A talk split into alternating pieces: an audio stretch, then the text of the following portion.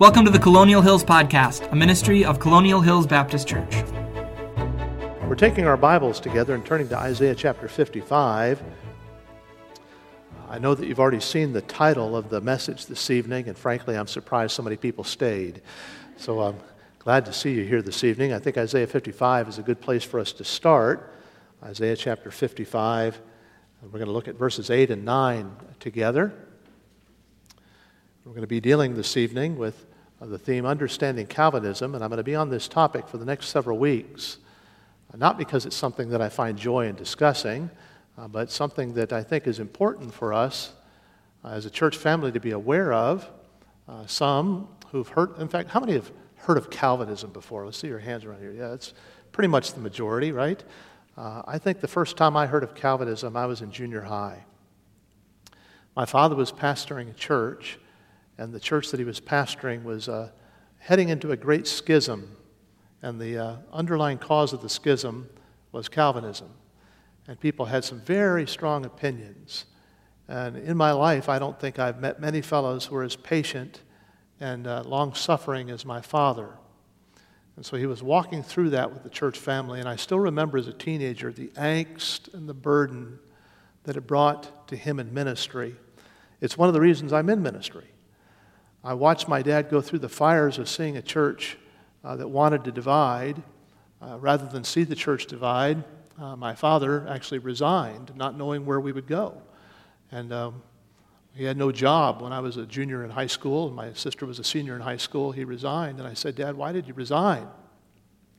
And he said, I received good counsel years ago that often it's better for a pastor to resign than watch a church split. If somebody else can come in and be a healer here, I'd rather have our family leave and have somebody else come behind and be the blessing of bringing the church together. Well, I wish that somebody would have come and brought that church together. Uh, they did, in fact, uh, uh, ultimately, they dissolved. And the reason for their uh, dissolution, I think, uh, as I look back over the years, was uh, there were some who had very, very strong opinions on the topic that I enter into tonight. So I enter in with some fear and trembling, but I enter in also knowing that if we would be wise as a congregation, we need to know uh, what this topic is, how we feel about it, and be well advised scripturally. So we've opened Isaiah 55. Isaiah 55 in verse 8 says, God speaking, For my thoughts are not your thoughts, neither are, my, are your ways my ways, saith the Lord. For as the heavens are higher than the earth, so are my ways higher than your ways, and my thoughts higher than your thoughts. The topic, of course, that we approach tonight needs to be handled with care and it needs to be handled with prayer. Take your Bibles and go with me for just a moment to 1 Timothy chapter 4. 1 Timothy chapter 4. In 1 Timothy chapter 4, the 16th verse, 1 Timothy chapter 4, the 16th verse says, Take heed unto thyself and unto the doctrine. New Testament pastors and churches have a responsibility to be well grounded in doctrine, to take heed to ourselves and to the doctrine and continue in them. For in doing this, thou shalt both save thyself and them that hear thee. Over the next several weeks, we're going to go down into some pretty deep weeds doctrinally, and I trust it will be an encouragement to us, knowing that we're obeying the biblical mandate. But come over to chapter 6 of 1 Timothy and, and hear the, the warning that comes with the mandate. In verse 3, 1 Timothy 6 and verse 3, we read, If any man teach otherwise and consent not to wholesome words, even the words of our Lord Jesus Christ, and to the doctrine, there it is again, which is according to godliness, he's proud, knowing nothing but doting about questions and strifes of words, whereof cometh envy and strife and railings and evil surmisings, and perverse disputings of men of corrupt minds destitute of the truth, supposing that gain is godliness, from such withdraw thyself. What you'll discover on any doctrinal discussion is you always walk a precipice, seeking balance, whether it be the doctrine of eschatology or things to come, the doctrine of the church, ecclesiology. Certainly, when it comes to the doctrine of soteriology, which is uh, the bedrock of when we talk about Calvinism, we walk a precipice. And to be able to say, Thus saith the Lord, and live there without falling off that precipice requires prayer, and a great deal of humility, a willingness to say, God's thoughts are not my thoughts, He's higher than my thoughts. And our Lord Jesus Christ explained it this way in John chapter 4 when He said, The Spirit blows where it listeth, it, it goes where it wants to go. You can't tell where it came from, and you can't tell where it's going. In other words, He said, there are some things when it comes to the mind of the Spirit and the work of God that are too high for us. When it comes to the doctrines of Calvinism, I think the humble among us will say, these are deep weeds. So, take a big breath tonight. Ready? Get your oxygen. You're all set. Let's ask the Lord to bless. And for those who are visiting with us this evening, I apologize. This is not our normal Wednesday night but I think it'll be a blessing to you as we go through. So let's ask the Lord to bless. Father, I pray that you'd use this service this evening and this study as we enter into it over the next several weeks to be an encouragement, to help us to know the goodness of your grace and the long suffering that you have toward us, and the wonderful mercy that we have in salvation through the blood of Jesus Christ our Savior. Thank you that there are indeed mysteries that we cannot plummet. Thank you that we can stand amazed. And that even the Apostle Paul would cry out, Great is the mystery of godliness, that God was manifest in the flesh and justified in the Spirit, that he was seen of angels and preached unto the Gentiles, received up into heaven. Lord, these things are mysteries to us. And Lord, one day we trust that as we stand before you at last, we'll give you glory for all of it. Right now, Lord, I pray that you give wisdom as we enter this discussion and that every person in this room tonight would be bettered for it. And we'll thank you for it in Christ's name. Amen. On your outline sheets, we note that one of the most long standing and divisive of all the theological battles is the battle of the Calvinist versus the Arminian. And we can trace that back to the 16th century. There are those who'd say, no, no, you can trace that back actually to the 4th century. And I think they're probably right. It was in the fourth century, and we'll talk about this a little bit later on, that Augustine, who became the father of Roman Catholic doctrine, uh, put his positions together, and there was a fellow by the name of Pelagius who countered those positions. And when you study Calvinism and Arminianism, which is the flip side of Calvinism, you'll find that there are echoes that are coming out of the fourth century into the 16th century. Our focus is going to be most, mostly on the 16th century this evening. And I can already see some people's eyeballs drifting back into their skulls. So let's move on here. Of late, many very popular evangelical authors are brandishing theological words. On the Calvinistic side, there are men who are well known. R.C. Sproul, who recently graduated uh, to heaven, is well known as uh, brandishing, I said words, it should be swords. Uh, R.C. Sproul, um, of course, a very strong opinion on Calvinism. D. James Kennedy, uh, who had the Coral Ridge Presbyterian Church down in Florida for many years and actually wrote Evangelism Explosion. Very strong Calvinist and a very much used man for bringing souls to Christ, both in the church there as well as the impact of that curricula that he put together back in the 60s and 70s. Uh, John Piper is very noteworthy today. Piper jokingly says, I'm not a five point Calvinist, I'm at least a 10 point Calvinist. Uh, Calvinism runs through the blood of John Piper. And so John Piper says the doctrines of grace are the warp and woof of the biblical gospel. And when he says doctrines of grace, for those of you who understand some measure of Calvinism, your antenna is going to go up. When he says it's the warp and woof of the biblical gospel cherished by so many saints for centuries. Then there are those on the other side. There's a book entitled Against Calvinism by Roger Olson that many people have found intriguing. Uh, he is an Arminian, so uh, he is not a Calvinist. And there's a difference, you know, between an Arminian and an Armenian.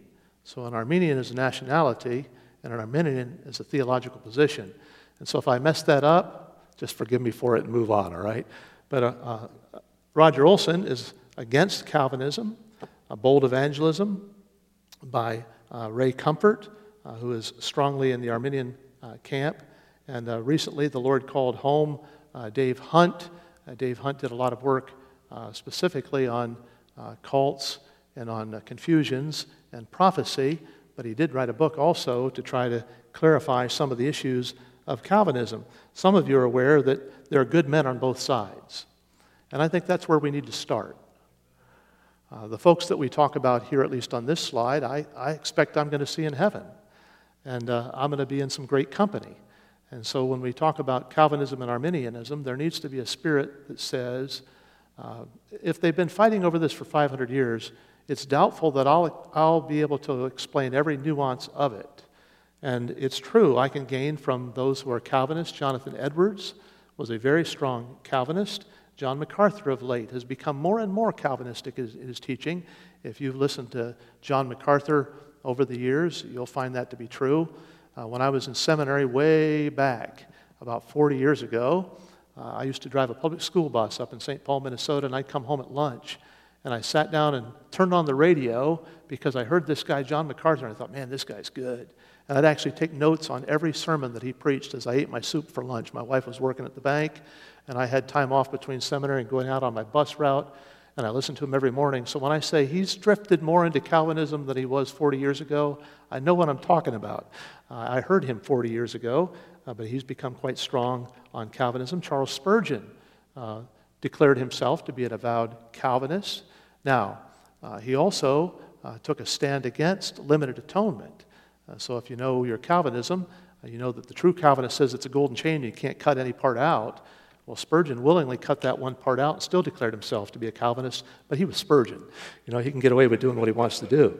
Okay, George Mueller uh, would be in the Calvinistic camp, as would George Whitefield, one of the great evangelists that God used for the Great Awakening here in the United States as well as in England. On the Arminian side, you have Charles Finney, who was a revivalist and evangelist in the 1800s. D.L. Moody uh, would fit more on the Arminian side. Again, an evangelist who died in 1899 from Northfield, Massachusetts, John Newton. Uh, you uh, sing his song, Amazing Grace. Uh, he wasn't a Calvinist, but he had been led to Christ uh, through the ministry of George Whitefield. There's some parallels. And by the way, Charles and John Wesley uh, were Arminian in their theology, and they went to school together and formed the Holiness Club uh, when they went to Oxford together and were friends from their youth. And they had some challenging times along the way. And part of their challenge was Wes- the Wesleys became very Arminian, and George Whitefield uh, did not. So these are names on both sides of the spectrum. And why would I bring that up? Well, I know this might be hard for you to believe, but sometimes people try to pin down where does the pastor stand, and they try to pin him down on whom he quotes. Oh, pastor, I heard you quote Spurgeon. You must be a Calvinist. Yeah. You might also hear me quote D.L. Moody. It's not an announcement of a theological position when we quote somebody uh, that has been used of the Lord uh, in years gone by. More than that, some are aware that denominations have split on this topic. Before the worship wars and people divided over uh, styles of music, people used to divide over far more complex uh, questions. And uh, we'll go into some of that complexity this evening. But on the Calvinistic side, uh, of course, there'd be the Presbyterian Church, which uh, would trace its origins back to Calvin uh, via John Knox in Scotland. So the Presbyterian Church would be very Calvinistic. Anything that's a Reformed church would be under the Calvinistic side. My mother grew up in a Swedish covenant church. Uh, that would be on the Calvinist side, the Episcopalians, and some Baptist, and some Bible churches. On the other side, the Ar- Arminian side, there are those who are Methodist. That's a Calvinistic denomination, or uh, Arminian denomination rather, the Nazarenes, the Pentecostals, uh, the Mennonites, some Baptist, and some Bible churches. Now, who did I forget? Any denominations that you say, Pastor, I think that you missed one or two along the way here. Did I forget some? The Catholic Church uh, pretty much traces its roots uh, back uh, before Calvin. Remember, Calvin came out in the Reformation, uh, but uh, they would go to Augustine and Augustinism is the precursor to Calvinism. So, yes, the Catholic Church does have a lot of what we would say that sounds like Calvinism, but it was before Calvin. Okay? Yes. What's that? The Wesleyan. So, the Wesleyan would be Arminian. The Lutheran, Lutheran would be on the Calvinistic side, kind of, but they're, they're closer, actually, especially today, closer to the Catholic Church, even to the Reformed churches. So, yes, it would be on the Calvinistic side of the spectrum. Congregationalists, it, will divide, but mainly, uh, mainly Calvinistic, the Congregationalist churches. Apostolic Church, uh, I would assume the Apostolic Church would be in the Arminian side. The Amish, um, Arminian side. Yes, the Arminians. The Quakers, no side. Especially the modern day Quakers. Uh, there's really not a theological grid that can be identified with with Quakerism. Yes, Darlene? Anything Orthodox has its roots with the Catholic, and so you'll hear some things that will sound like you know, Augustinianism, so the old Catholic roots, but that they predate the Reformation, so they predate Calvinism. Yeah. So this is, this is baseline for a lot of ways for us to understand, especially on one doctrine in particular, and that doctrine is how do they teach the doctrine of salvation? And so uh, these are denominations that face off uh, in the different ways. Why is it important? Well, it's become a very important discussion in our day and age. Back in 2009, Time magazine came out with an edition under the heading 10 Ideas That Are Changing the World Right Now. 2009, 13 years ago. And one of the ideas that was listed among the 10 ideas that Time magazine zeroed in on was an escalation, a new birth, if you will, of Reformed theology. And so there are three words that usually come in a chain together Reformed theology, which is covenant theology, which is typically Calvinistic theology. Don't worry if you're confused. We got a couple more weeks to go over it. And you'll learn on this one, it's line upon line and, and precept upon precept, here a little bit, there a little bit, and you'll pick up with it. Uh, but this is something that's been sweeping the globe. There was a book that uh, Collin Hansen wrote under the title Young, Restless, and Reformed. He wrote it about 2005, 2010, somewhere in there.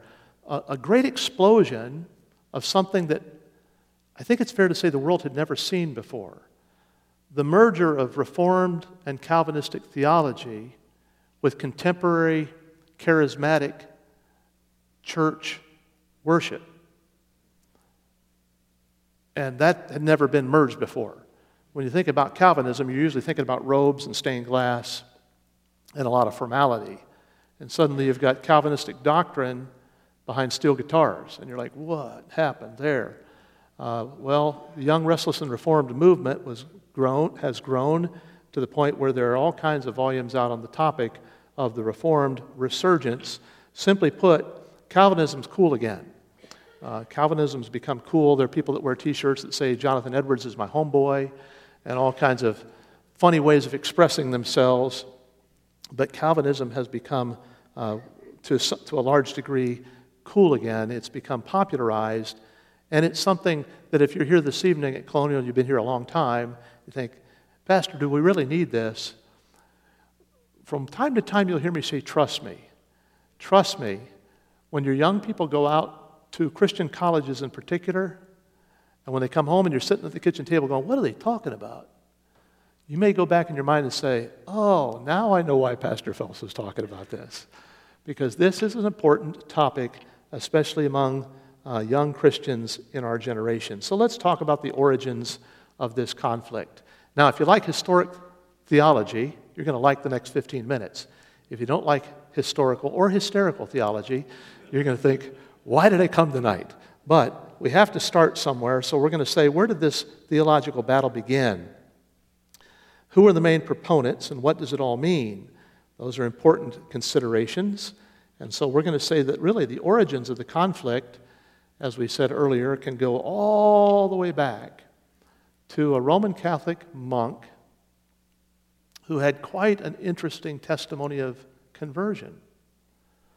So, Augustine, or Augustine, depending on how you want to pronounce it, Augustine was a profligate. He was a desperately wicked, wicked man. His mother prayed for him, and he had a conversion experience. A brilliant man, he would uh, write many things, and many of the things that Augustine wrote are still available to us and became foundational to Roman Catholicism. Well, shortly after his writing, some of his followers began to study his writings deeply and began to say, not so sure about some of this. And one of the people who said, time out, not so sure about one of this was a fellow by the name of Pelagius. So Augustine's view was no man can take a step toward God unless God haul him in. That's a crass way of saying God has to do all the pulling because mankind is spiritually dead. So God has to do the work of regeneration. And because you're spiritually dead, you can't even respond to spiritual stimuli. God has to do it. Pelagius came along and said, eh, seems like people have some interest, at least, in spiritual things. And then he went further. Pelagius put forward the view every baby is born without original sin, basically. Now, I'm saying this in layman's terms. And we all do, you know, it's universal, we all choose to sin.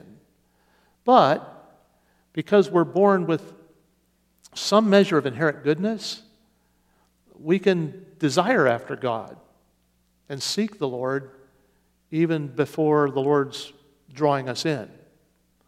Well, now you got a challenge, right? You got one person who's saying, no, it's God's sovereignty that does all the work of salvation, and the other one saying, I think I can see some, I don't know, I think I see a little human responsibility going on here. Well, you morph that out to the time of the uh, Protestant Reformation, and about 100 years after the Protestant Reformation, you have another Roman Catholic. His name is John Calvin. And of course, Calvin becomes the father of Calvinism. And the one who's going to offer a rebuttal to Calvinism is a fellow by the name of Jacobus Arminius. Big names. So let's look at Calvin for just a minute. John Calvin. Few would deny that John Calvin, who lived from 1509 to 1563, was a man of extraordinary intellect and influence.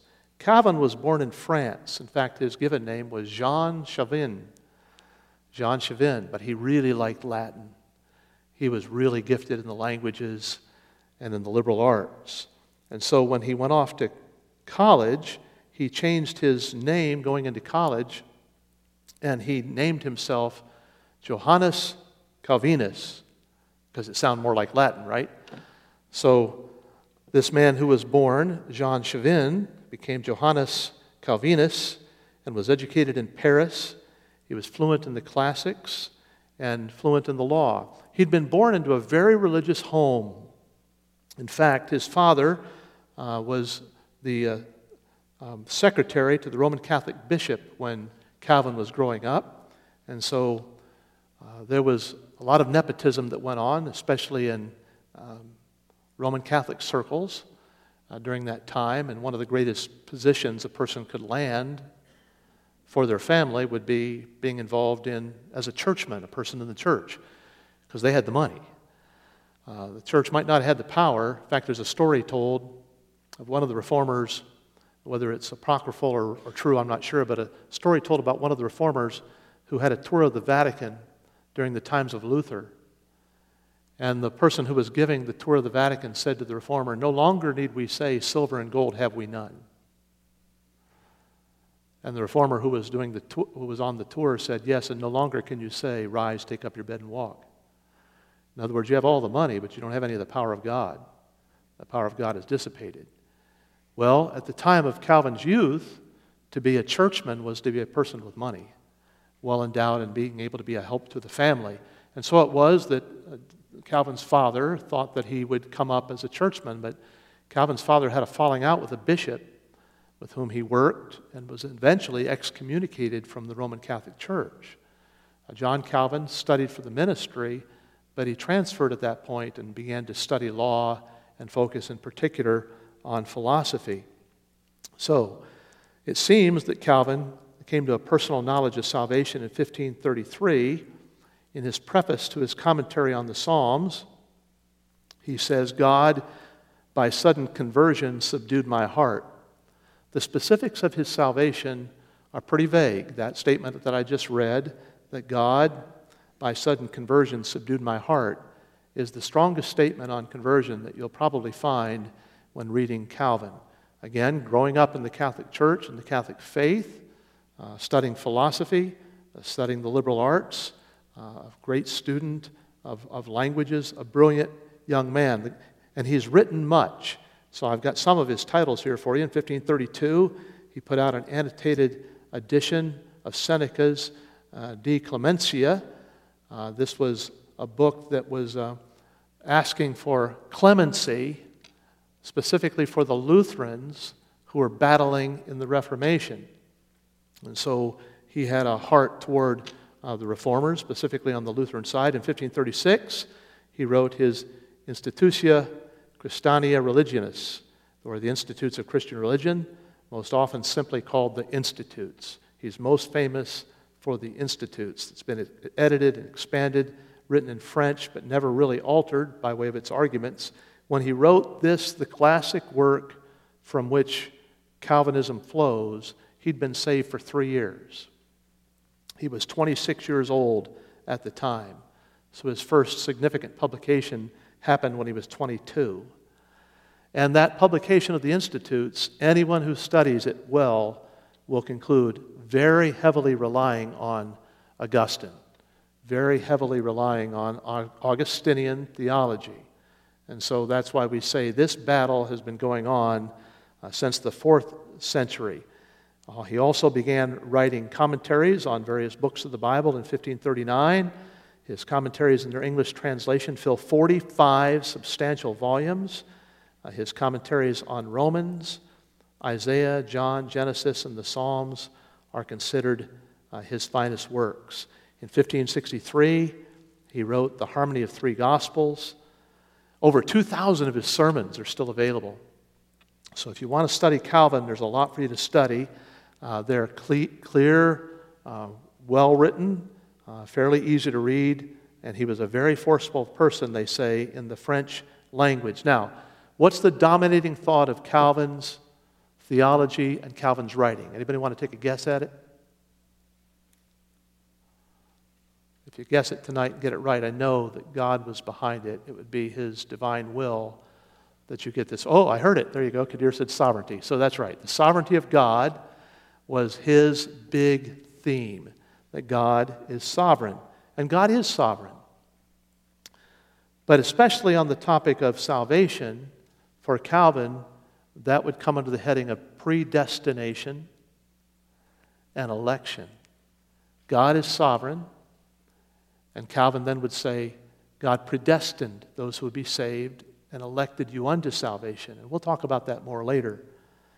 The great influence of John Calvin was in many places, but in 1541 to 1564, he ruled in Geneva. He was called there the Protestant Pope or the Geneva Dictator. And if you've ever seen a statue of a, of a reformer in Europe, I should have put a picture of one up, but often you'll see statues, statues rather, with a Bible in one hand and a sword in the other. What does that signify? The union of the church and state. And so the reformers, having come up in the Catholic system, there's still a Vatican, which is still a church state, did not believe in the division of the church and state, so they ruled with the sword, but held that their tenets from God's word gave them the authority to do so. And so that's what John Calvin did there in uh, Geneva, Switzerland, and uh, even imposed the death penalty. In fact, sometimes quite cruelly. You almost hate to be- begin with this by besmirching people uh, for their lowest ebbs in their life, but when it comes to Calvin, there are those who will say, I can't side with Calvin because he's a murderer. What? If you haven't heard that, it comes from Things like this Born Miguel Serveto in Villanova in 1511, the man known to the world as Michael Servetus discovered the pulmonary circulation of the blood, the passage of the blood from the right chamber of the heart along the pulmonary artery to and through the lungs, its purification there by aeration, and its return via the pulmonary vein to the left chamber of the heart.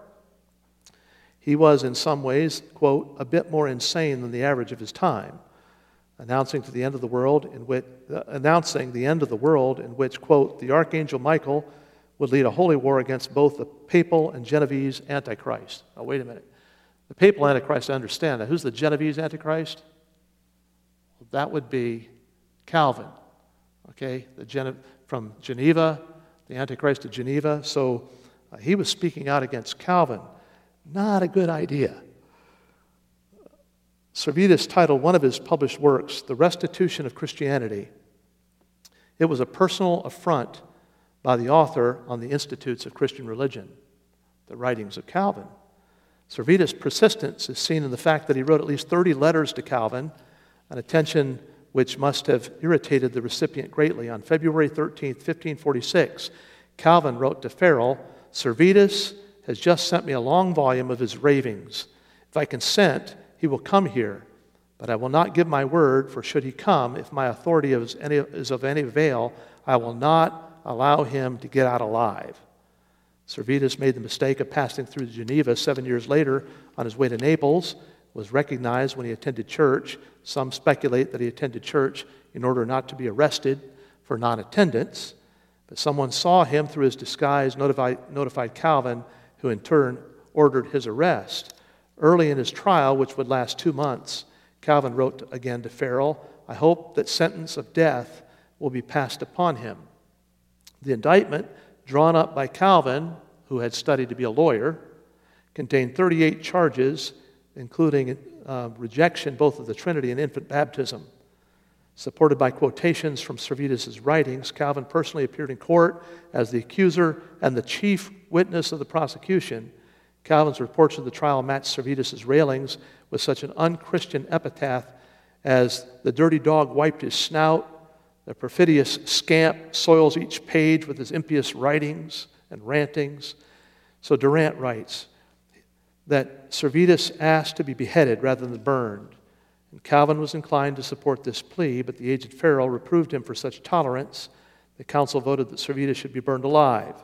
The sentence was carried out on the next morning, October 17, 1553. On the way to the burning, uh, Farel importuned or asked Servetus to earn divine mercy by confessing the crime of heresy. According to Farel, the condemned man replied, I'm not guilty. I have not merited death. And he besought God to pardon his accusers. He was fastened to a stake by iron chains. His last book was bound to his side, and when the flames reached his face, he shrieked with agony, and after half an hour of burning, he died. These things happen in church history, and it's, uh, Calvin's not alone in participating in it, but uh, happening in a place where so much doctrine is so widely respected, it causes me to say, I'm so glad I'm a Baptist. You say, well, why, Pastor Phelps? Baptists don't trace their origins to the Reformation. Now, some will, but I don't. Baptists say we simply wanted to be separatist, away from the church, believing that baptism of believers, not infants, was the proper way. And Baptists have never, ever, ever persecuted any other belief group with a sword. In fact, the first place on the planet where the church was divided from the state is a wonderful state by the name of Rhode Island. And the founder of Rhode Island was none other than a great Baptist by the name of Roger Williams. If you ever want to read some wonderful things of church history, read The Bloody Tenet by Roger Williams, and you'll find yourself saying, Yes, yes, yeah, I like this guy. Because he was saying the church ought to receive tithes and offerings voluntarily, and the state ought to receive taxes. Let's divide the two and live at peace among ourselves. And the first place on the planet that divided the church from the state successfully. Providence, Rhode Island, founded by a Baptist, Roger Williams. Makes me glad to be a Baptist. No swords in the hands of the Baptist. It doesn't mean you won't find some soiling on their hands, but no swords in their hands. So, the great influence of Calvin, of course, in Switzerland, in Scotland, under John Knox, the Scottish Presbyterians were born. In America, you say in America, well, if you know the Bible that the pilgrims brought over, they didn't carry the King James, which really makes sense because they weren't all that excited about living under King James. They carried the Geneva Bible. And so the Geneva Bible would have been really, really embedded with a lot of Calvinistic thought. So the world has been impacted by John Calvin. Well, then we have this fellow, Jacobus Arminius. Jacobus Arminius. Those who disagree with the doctrinal system called Calvinism are often branded Arminian. Arminius was a Dutch theologian who lived from 1560 to 1609. He was educated by benevolent benefactors. He went through some very challenging events in his life. His entire family was in the village of Oudewater, Holland, when Oudewater, Holland was uh, taken by the Spaniard Roman Catholics, and every person there was killed. And Jacobus Arminius was out of town when it happened. So his entire family was killed when he wasn't there to stand with them. That includes his wife, children, and extended family members. His abilities were brought to the attention of the burgomasters in Amsterdam, who sent him to study. He studied in Geneva, and at that time defended Calvinistic theology. Arminius was installed as a teacher of theology at the University of Leiden in 1603 and by all accounts, he was a very sincere and gracious Christian. He did not want to go into the public arena with his considerations, but the positions of his school and the enthusiasm of his disciples kind of outed him. After his death, just the year after his death, in fact, in 1610, there was something happened in church history called the Remonstrance.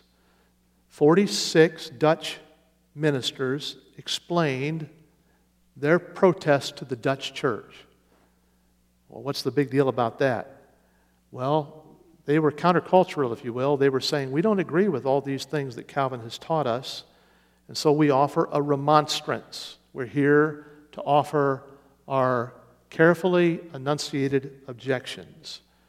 Those objections would lead to something called the Synod of Dort. Great name. I always loved that name, Synod of Dort. 1618 to 1619.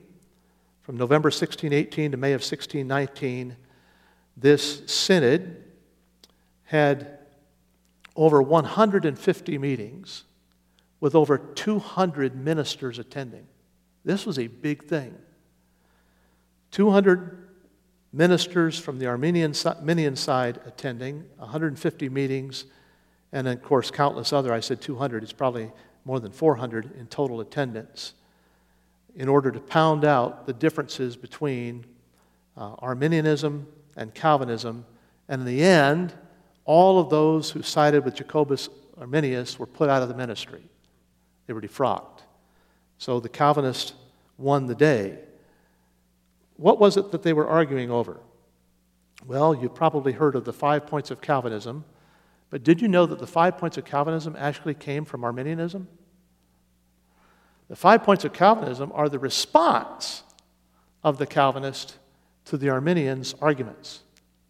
So the followers of Jacobus Arminius, according to Alfred Henry Newman, uh, a church historian, said, Here are their points.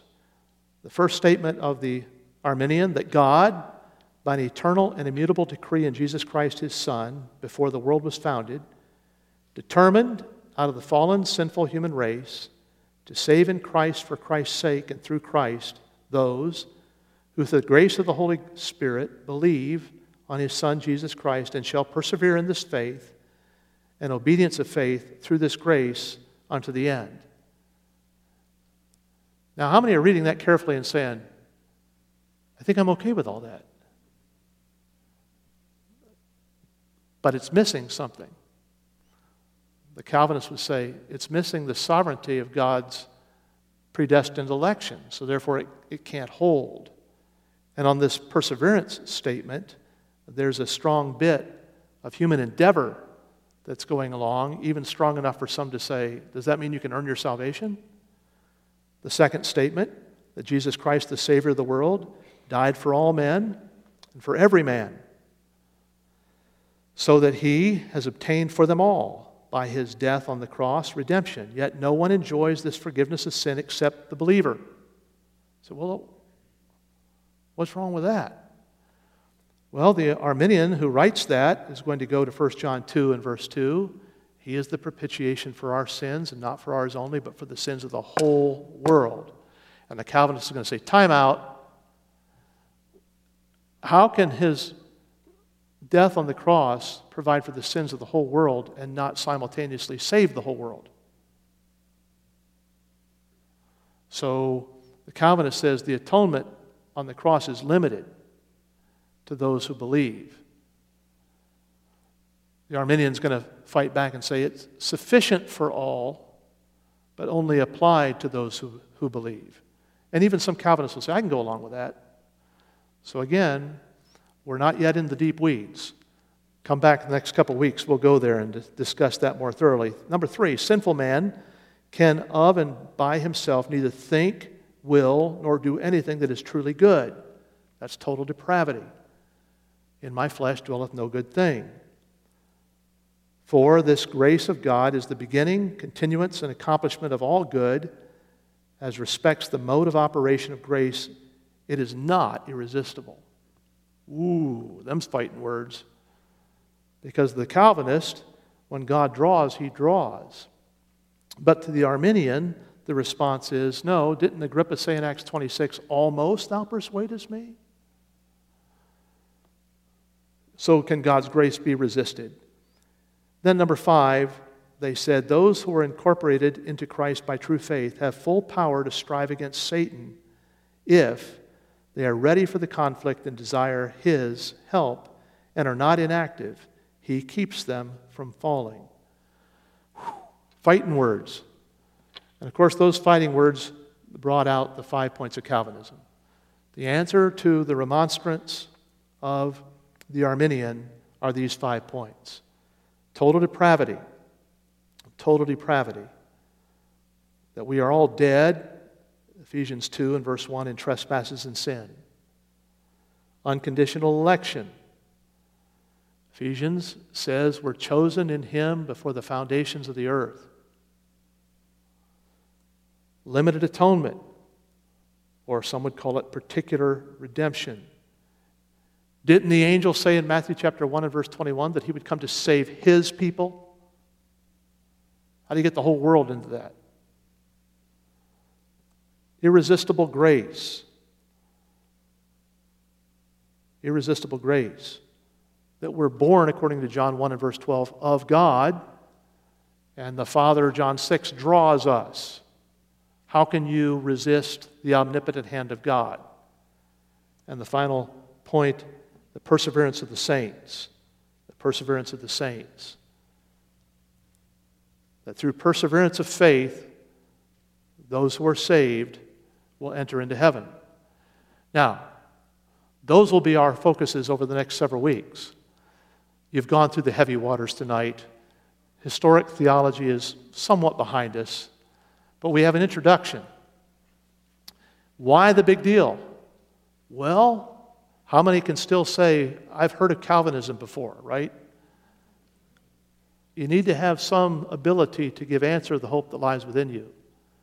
And so I promise you, come back over the next few weeks and we'll walk through the he said, she said. Arminian said this, Calvinist said that, and let's see where we land. By the way, I didn't take sides tonight. So if anybody goes out of here saying, I think Pastor Phelps said he's, uh, oh, shame on you. I never took sides at all. Okay?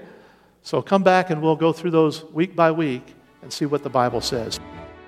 This podcast has been a ministry of Colonial Hills Baptist Church, a church home for all people. If what you've heard has been an encouragement to you, please subscribe on iTunes, Spotify, or Google Podcasts. If you'd like to connect with Colonial or find more resources, you can find us online at colonialindy.org. You can also check us out on Facebook and Twitter. Thanks for joining us today, and we hope to see you next time on the Colonial Hills Podcast.